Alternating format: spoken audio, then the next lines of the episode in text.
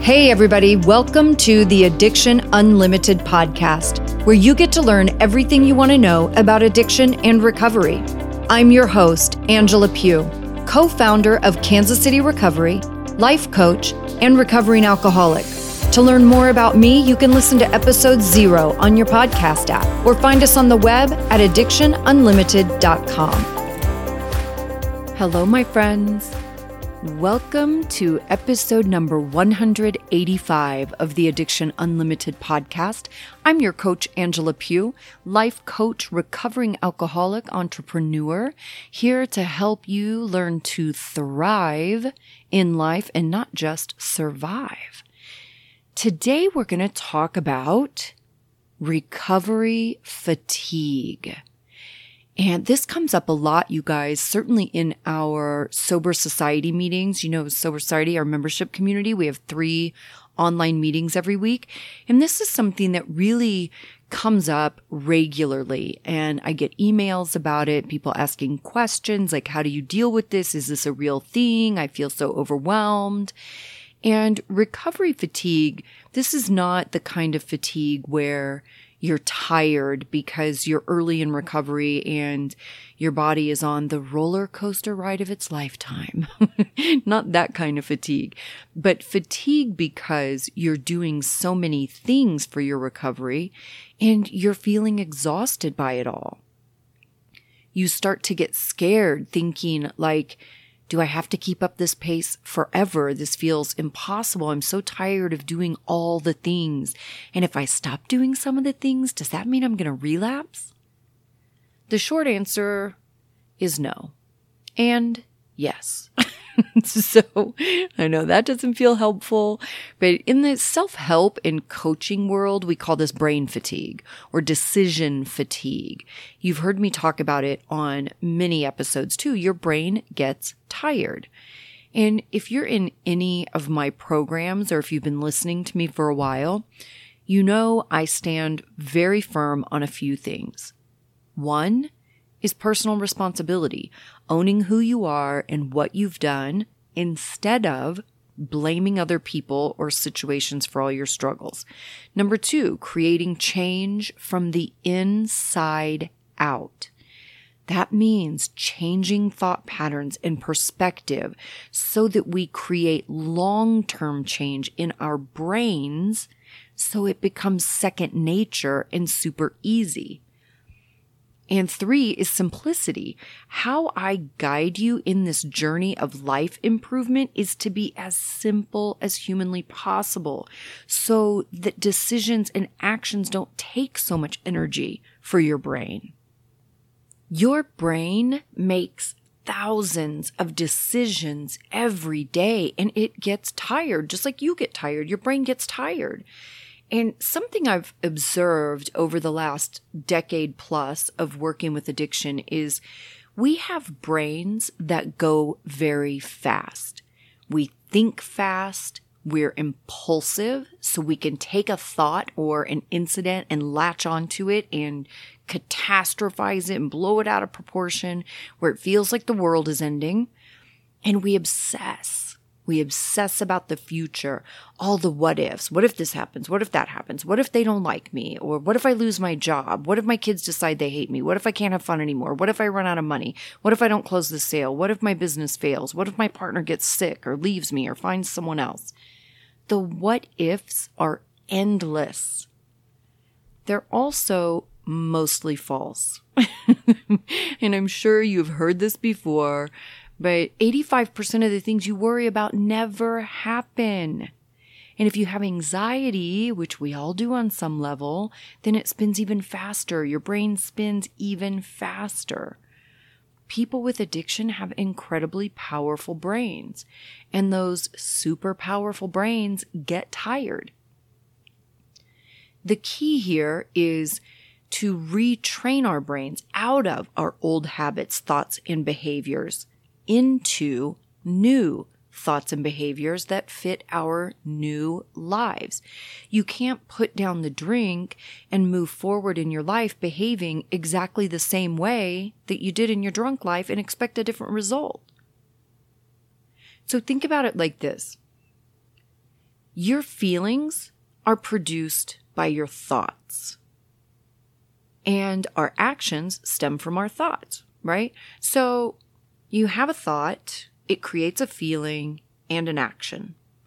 We drink to numb feelings. We drink to numb discomfort and change how we feel. So, what has to change here? if your thoughts create your feelings and feelings turn to actions and we drink to numb feelings, then obviously our thoughts have to change. Our habits, our perspectives, so that we create different feelings and we take different actions. A problem I see with so many people is they don't understand that we drink because of how we feel.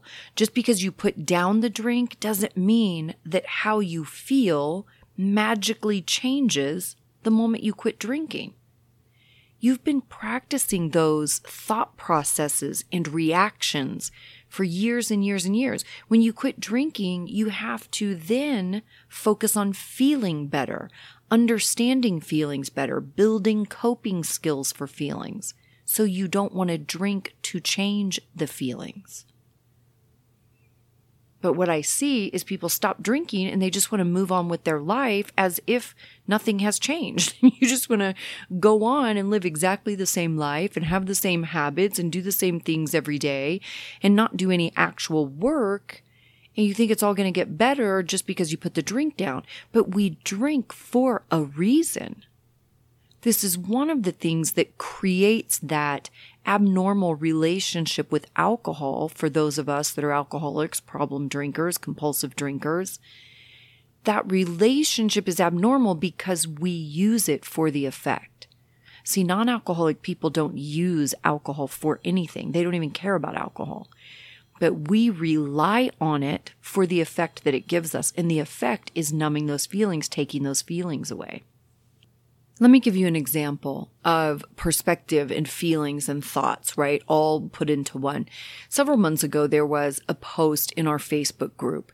And, you know, I'm going to say this. If you're not a member of our Facebook group, get your happy buns over there. it's the Addiction Unlimited podcast Facebook group. It's totally private.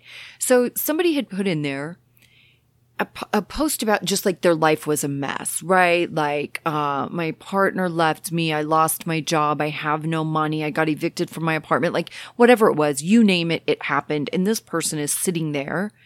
My life is a mess. Everything is wrong. And I chimed in and I said, well, it sounds like you're in the perfect place to start building a new life. This is perspective.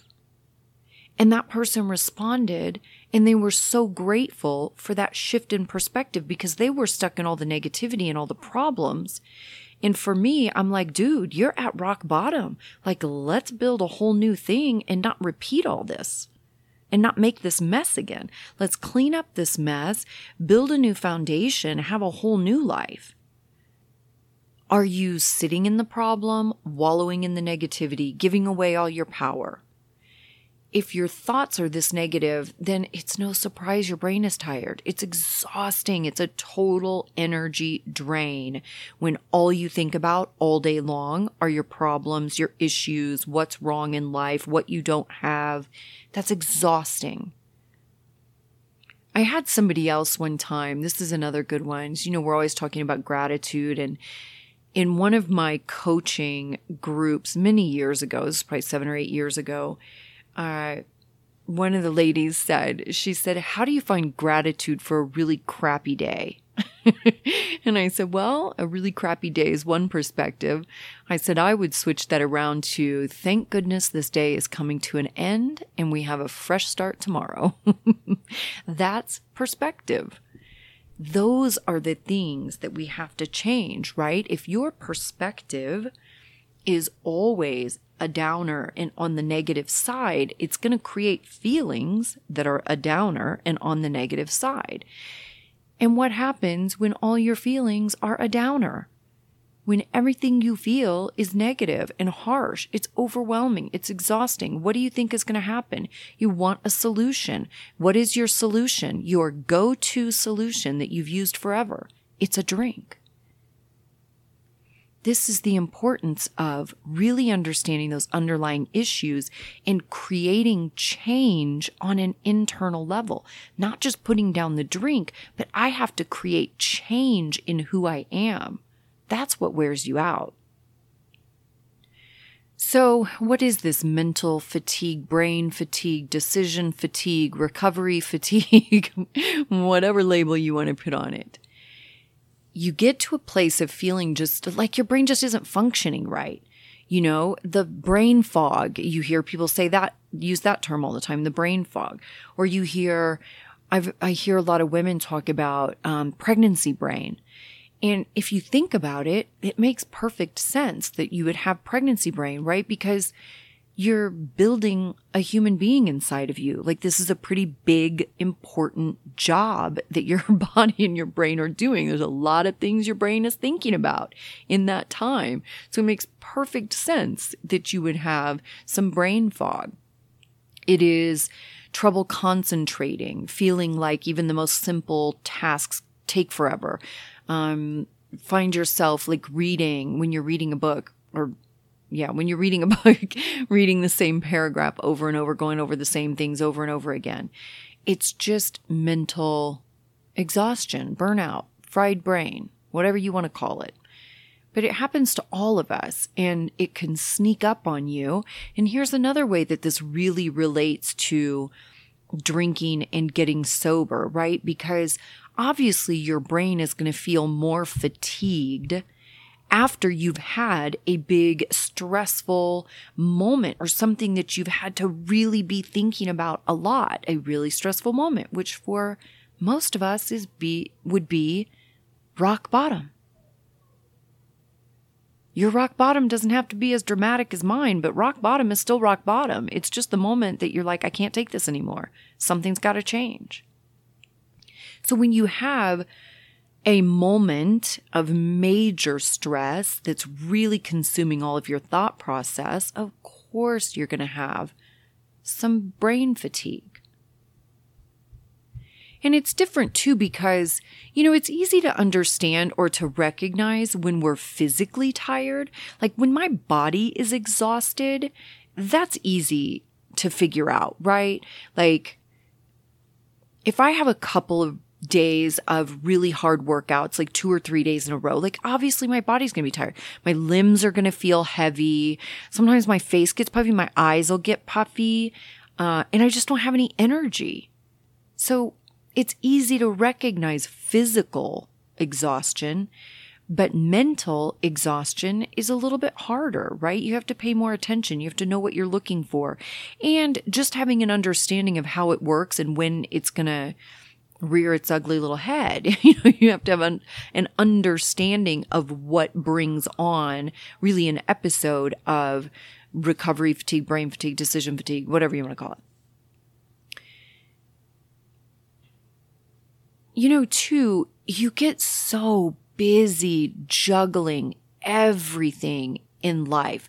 Everybody is so busy. We all have so much going on and you have these moments of like you're just in survival mode. I just have to get it done. I have to do this and then I have to do this and then I have to go here and I have to get this done. And you're definitely headed towards some ex- exhaustion or burnout when you're constantly in that state of mind. When I was researching this episode too, I came across this list of for mental fatigue, how can you tell if you're dealing with mental fatigue? And these are the things, this is the list of kind of symptoms, what to look for. Feeling overwhelmed or run down, feeling out of touch with your feelings and emotions, lacking enthusiasm for things that typically bring you joy, stomach aches and digestive problems, head pain, changes in appetite, sleep problems, including disrupted sleep or fatigue. And it said you might also experience other changes in mood or emotions, cynicism, apathy, lack of motivation, and trouble focusing. These are all signs of an overworked brain. Uh, does that sound like early recovery or am I crazy? I mean, really, cynicism, apathy, lack of motivation, like that is definitely early recovery stuff. And when I say early recovery, really, I usually mean like your first year. You hear people talk about the pink cloud. The pink cloud is just a term of when you're really up because of your recovery. You feel really good. You have this little euphoric high because your energy is back. You're not drinking anymore. You're just feeling better all around. Your body's healing. And that's the pink cloud. And some people have it and some people don't. But, you know, the pink cloud is going to pass too. Every good mood passes just like every bad mood passes. So, when I say early recovery, really I'm typically referring to in the first year, and it's not always at the same time for everybody. These are just phases that ebb and flow. You might have the pink cloud for a while, you might struggle with cynicism, apathy, and lack of motivation, and then they'll switch places. you know, a couple months down the road, you may go to the other side. So it just all ebbs and flows. But it does make perfect sense when you think about all those things that you would feel overwhelmed and exhausted by all of this stuff that's happening when you're quitting drinking. Especially in that first year, you're doing all the things, right? You're going to meetings, you're reading all the books, you're listening to podcasts, you're fighting cravings, you're trying to make all the right decisions. Like it's a lot. And I get it. I remember feeling exactly the same things. I remember having this period when I was newly sober. I think I was around four months sober. And I remember thinking, like, huh, is this it? Like, is this what my life is going to be now? Is this all we're doing, like, forever? This is it? you know, like just feeling a little off about it. And, and dissatisfied. In 12 steps, we say irritable, restless, and discontent. And that is the perfect way to describe what I felt for sure. What I teach is the importance of doing things you already like and enjoy, creating a lifestyle of healthy habits and engaging in activities you like so it doesn't forever have to revolve around recovery if you like reading and you make that a healthy part of your life, then you can read about recovery. You can read about codependence. You can read a romance novel, an autobiography. You can read young adult fiction. I mean, it doesn't matter what you read. It's that it's something that you already enjoy that you can engage in that can lessen anxiety, that can give your brain an opportunity to relax and recover from all the decisions and fatigue. And it's something you can do forever. It doesn't have to always be about sobriety. If reading brings you relief and joy, then I want you to make reading a part of your regular life. You don't have to spend the next 50 years reading about sobriety. The other part of this, you guys know I say this all the time. life takes work. If you want a great life and you want to be a great person, then it takes even more work. It's not recovery that's hard. Life is hard. When we talk about that recovery fatigue, it isn't about the sobriety piece of the equation, it really comes down for many of us.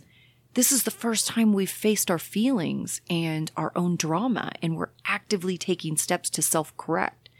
We're fixing the missteps of our drunken past. And yes, that takes time and energy and commitment. And a lot of us too have great success in certain areas of life great success in work, great success building a family, great success with education.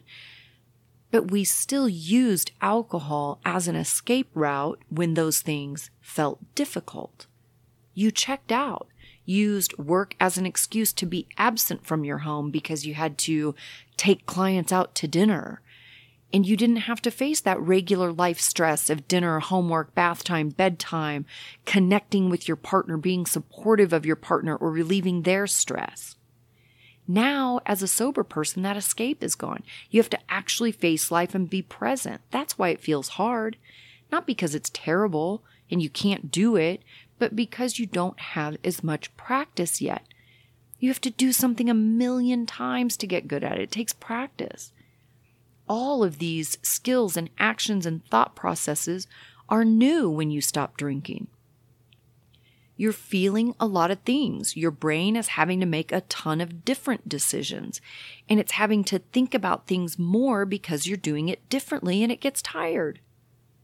It doesn't have anything to do with recovery, really. When I started changing my lifestyle with food and exercise, I went through all the same things. I felt like it wasn't working. I felt like I should have been better at it, or I should have been seeing different results or more results faster. Of course, we always want everything faster. I kept screwing up my food because for so much of my life, I ate poorly and I love food. And I love food that's not good for you. it has taken me years of practice to get to this place now where I'm making healthful choices about 60% of the time. And I feel myself getting better all the time, but that doesn't mean I do it perfectly. And it doesn't mean that I don't get irritated with the whole process and want to give up and quit because it's exhausting. It's exhausting because I'm changing lifelong habits and my brain has to constantly be on and thinking things through and thinking about the consequences and always looking for shortcuts to make it a little easier. It's brain fatigue, not food fatigue not recovery fatigue. it's brain fatigue, life fatigue. So here's another way I want you to think about this too. I want you to think about this in terms of vulnerability. There are things that happen in our lives that leave us more vulnerable to alcohol luring you back in, right? If you're tired, that leaves you more vulnerable. If you're lonely, that leaves you more vulnerable. Having an emotional hangover leaves you vulnerable. And an emotional hangover is anything that anything you're involved in that takes a huge emotional toll on you, right? It could be a million things. It could be a hard day at work or losing a job. It could be, you know, I, don't know, getting in a car accident. It could be problems with your kid or your kid is sick. It could be a million things. But when you put a ton of thought and feeling in something, it can leave you with a little bit of an emotional hangover. And that makes you vulnerable. When you are vulnerable, alcoholism will prey on that. That's when it starts chirping and saying, Oh, a drink would be so good right now. You know, you could have a drink. Nobody would even know. Maybe this time will be different. You can control it now. You haven't had any for a while. You can control it now. That's how it preys on you. If you put yourself in a vulnerable position, it will prey on you. I don't care if you've been sober 200 years, it's going to prey on you. So, if you remember a while back, I guess it's been a long time ago now, I did a podcast about are you investing in your recovery?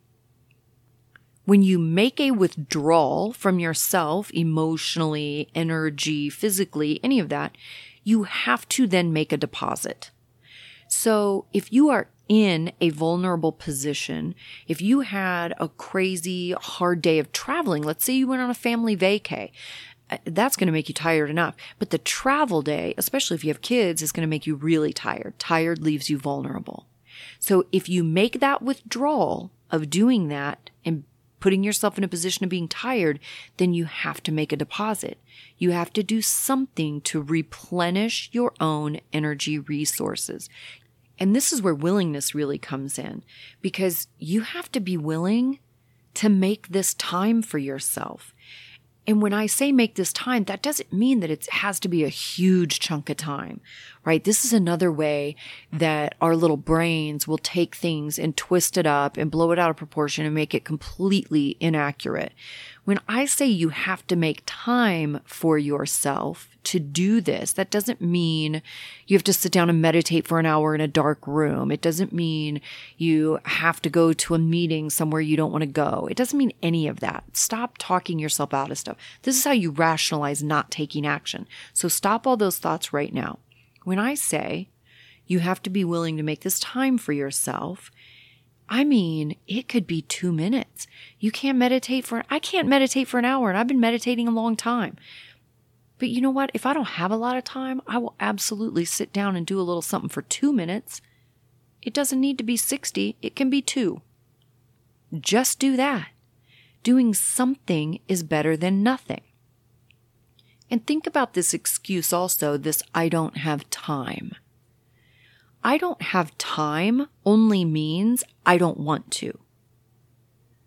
Because if you broke your phone right now, if you dropped your phone in a puddle of water and the screen shattered and your phone won't come back on right now, you bet your happy buns you would make time to get to the store and get a new phone immediately.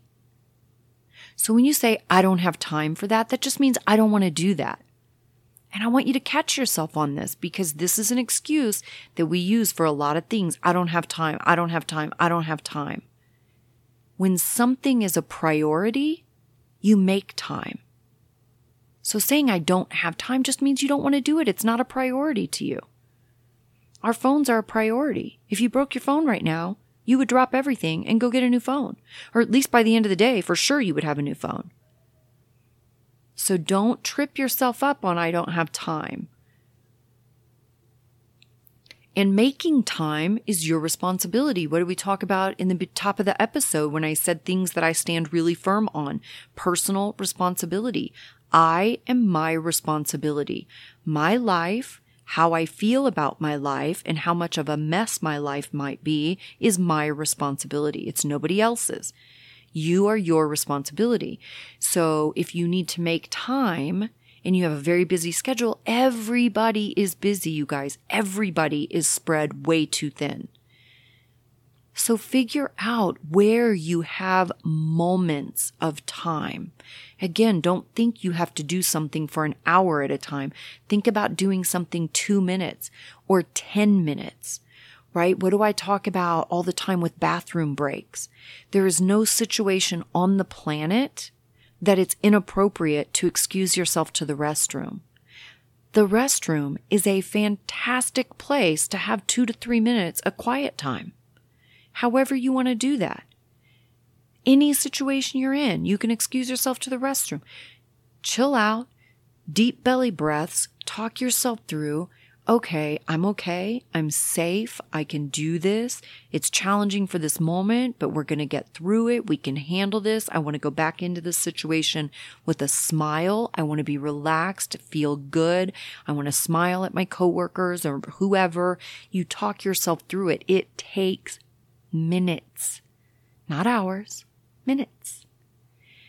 Think about your drive when you're driving in your car, whether you're driving home from work. That's a great time to plug something in to replenish your energy reserve, to give your brain some recovery time.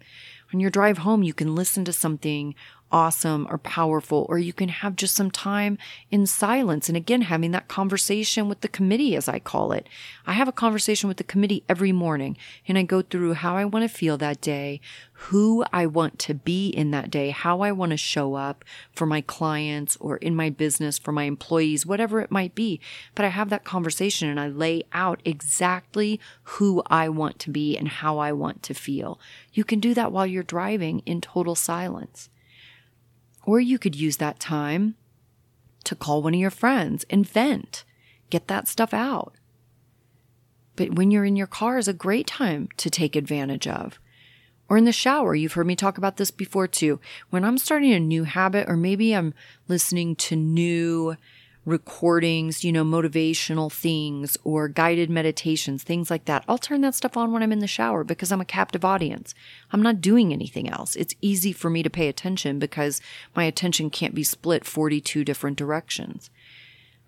So think about where you have little pieces of time that you can utilize as brain recovery time. Replenish your brain, let your brain rest give it some good positive messages, and think about it that you need to do it extra when you're in a place of vulnerability. If you had a hard day at work, it leaves you vulnerable because you're tired. If your kids are going through something, vulnerable. A fight with your partner or a family member, vulnerable. Car trouble, vulnerable. High anxiety days, vulnerable. Uh, say you have your kid is sick and you have to miss work. That causes stress and fear. All of this leaves you vulnerable.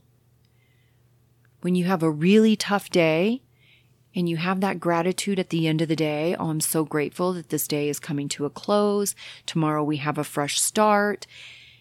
Know that because you had a tough day, you're going to have to do some extra replenishing and recovery for your brain. You have to take the time because you made major withdrawals of your energy reserves in your brain energy. You're going to have to take some time to deposit self soothe, whatever that looks like for you. And, you know, there's a million of the regular things we always talk about that you can do to combat this brain fatigue, decision fatigue. Um, work on sleep. And again, this is your responsibility, guys. You have to follow through on this, okay?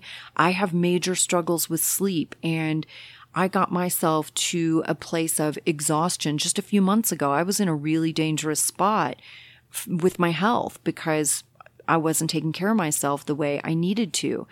And I had to make some changes, right? I had to look at my sleep because I don't sleep well. And in my research on that, one of the things I came up with was magnesium. So I'm trying that because that's a major issue with sleep is not getting enough magnesium. I didn't even know that. So I'm doing magnesium. I'm also sleeping later. You know, I used to get up at 4:35 a.m. every day. Well, now I'm sleeping a little bit later because my body needs to sleep. My body needs rest. My brain needs rest. Food plays a huge role in this too, right? Eating really crappy food, fried food, lots of sugar, those things play a major role in your brain and how you feel and and dropping your energy. And it affects you. Food affects your cognitive behavior right? Your cognitive ability is affected by food. This makes a huge difference water plays a huge role in that too exercise. This is another one where I'm going to tell you right off the bat, I don't want to hear all the excuses of not having time, or I don't want you to take this in your brain, in your overactive brain, and blow it out of proportion. Like you have to go to the gym for two hours, seven days a week. Stop. Walk around the block. Take your dog for a walk. Go to the park with your kids. This doesn't have to be a huge ordeal go on YouTube like I used to do. I went on YouTube and I would look up 15 minute yoga and I would do 15 minute yoga right at my house. You don't have to go anywhere. It doesn't cost a dime. But getting movement makes a lot of difference. Uh, one of the things I found that I thought was such a cool that you just don't see in any of these lists, right? All, all this stuff is so much of the regular stuff that we all know to do. But this one, really caught my attention. It was being affectionate. Be physically affectionate. Affection relieves stress. It improves your mood. It helps you sleep better. I didn't know any of that. But that can reduce the strain of emotionally taxing things, things that take a lot of withdrawals.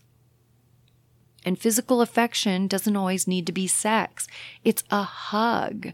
It's cuddling with your pet. All of those things are helpful.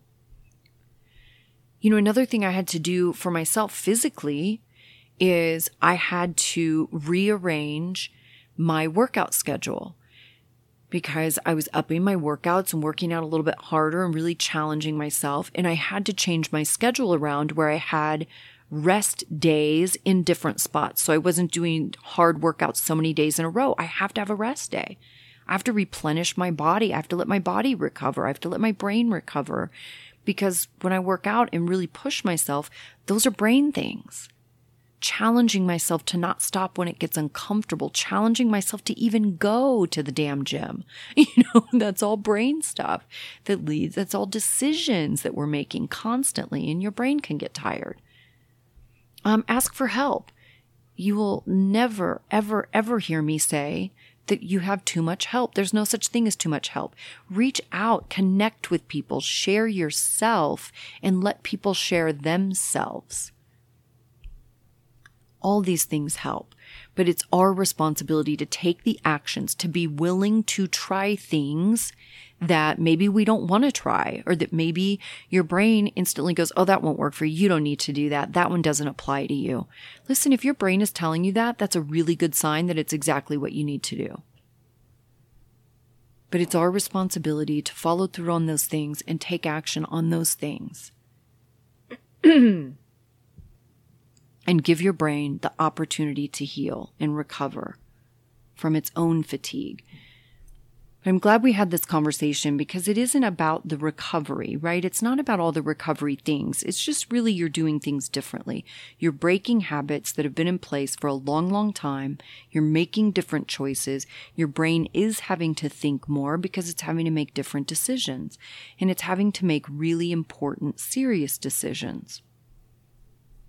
We're going to talk about this more in the Facebook group. Again, if you are not a part of the Facebook group, get your happy buns over there.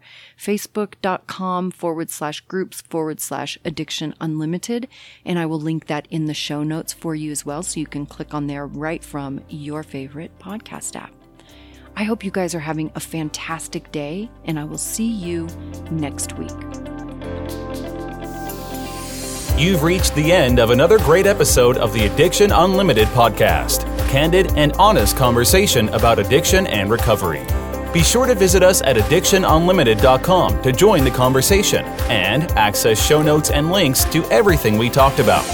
Love this episode? Please take 30 seconds to subscribe, rate, and review on iTunes to help us improve and give you the information you want. Thanks for listening. See you next week.